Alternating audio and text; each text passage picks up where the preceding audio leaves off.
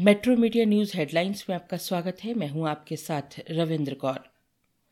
पाँच राज्यों में हो रहे विधानसभा चुनाव के तहत रविवार को पंजाब और उत्तर प्रदेश में तीसरे चरण का मतदान छुटपुट हिंसा के बीच संपन्न हो गया।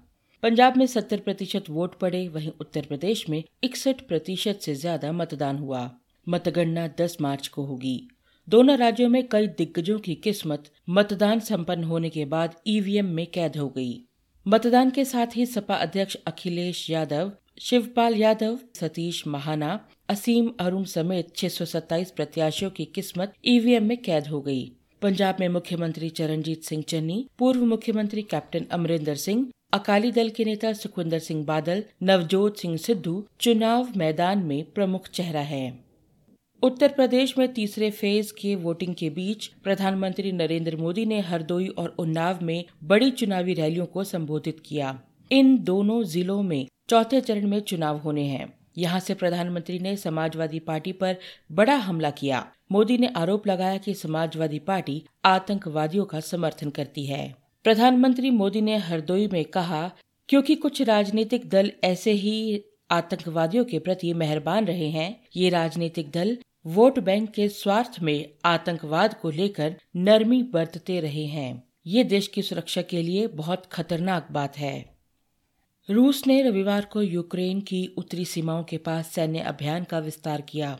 वहीं पूर्वी यूक्रेन में सैनिकों और रूस समर्थित अलगाववादियों के बीच गोलाबारी से हमले की आशंका और बढ़ गई। बेलारूस के रक्षा मंत्री विक्टर खेनिन ने कहा है कि यूक्रेन को लेकर बढ़ते तनाव के कारण रूसी सैनिकों के साथ उनके देश का संयुक्त अभ्यास जारी रहेगा। पहले के कार्यक्रम के मुताबिक ये अभ्यास रविवार को खत्म होना था। सैन्य संघर्ष के संकट से गुजर रहे यूक्रेन में भारतीय दूतावास ने एक बार फिर भारतीय सैनिकों से अस्थायी तौर पर देश छोड़ने की अपील की है। कैव में भारतीय दूतावास की ओर से जारी परामर्श में आज एक बार फिर अपील की है कि सभी भारतीय जिनका यहाँ रहना ज़रूरी ना हो और सभी भारतीय छात्र यूक्रेन को अस्थायी तौर पर छोड़ दें। वाणिज्य और चार्टर्ड फ्लाइट्स उपलब्ध हैं। समयबद्ध और क्रमबद्ध निकासी के लिए इनका उपयोग किया जा सकता है। प्रधानमंत्री नरेंद्र मोदी पर सिलसिलेवार हमले के बाद तेलंगाना के मुख्यमंत्री के चंद्रशेखर राव ने अपने महाराष्ट्र समकक्ष और शिवसेना प्रमुख उद्धव ठाकरे से मुंबई में मुलाकात की। इस मुलाकात के बाद ठाकरे ने बीजेपी पर जमकर हमला बोला और के के साथ साझा प्रेस कॉन्फ्रेंस को संबोधित करते हुए भविष्य की रणनीति बनाने के लिए एक पहल की जानी थी। इसके लिए ये बैठक हुई। इस प्रयास में समय और बहुत मेहनत लगेगी। बीजेपी पर हमला बोलते हुए ठाकरे ने कहा कि झूठ और दूसरों को बदनाम करने का ये धंधा अच्छा नहीं है। भारत ने वेस्टइंडीज को 17 रन से हरा दिया है। साथ ही सीरीज़ भी तीन शून्य से जीत ली।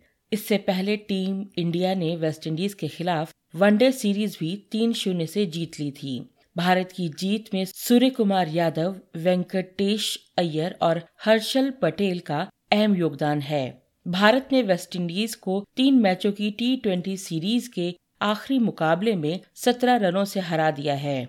इस जीत के साथ team India T twenty ranking में भी पहले स्थान पर पहुँच गई है। भारत ने इससे पहले वनडे सीरीज़ में भी वेस्टइंडीज को तीन शून्य से हराया था।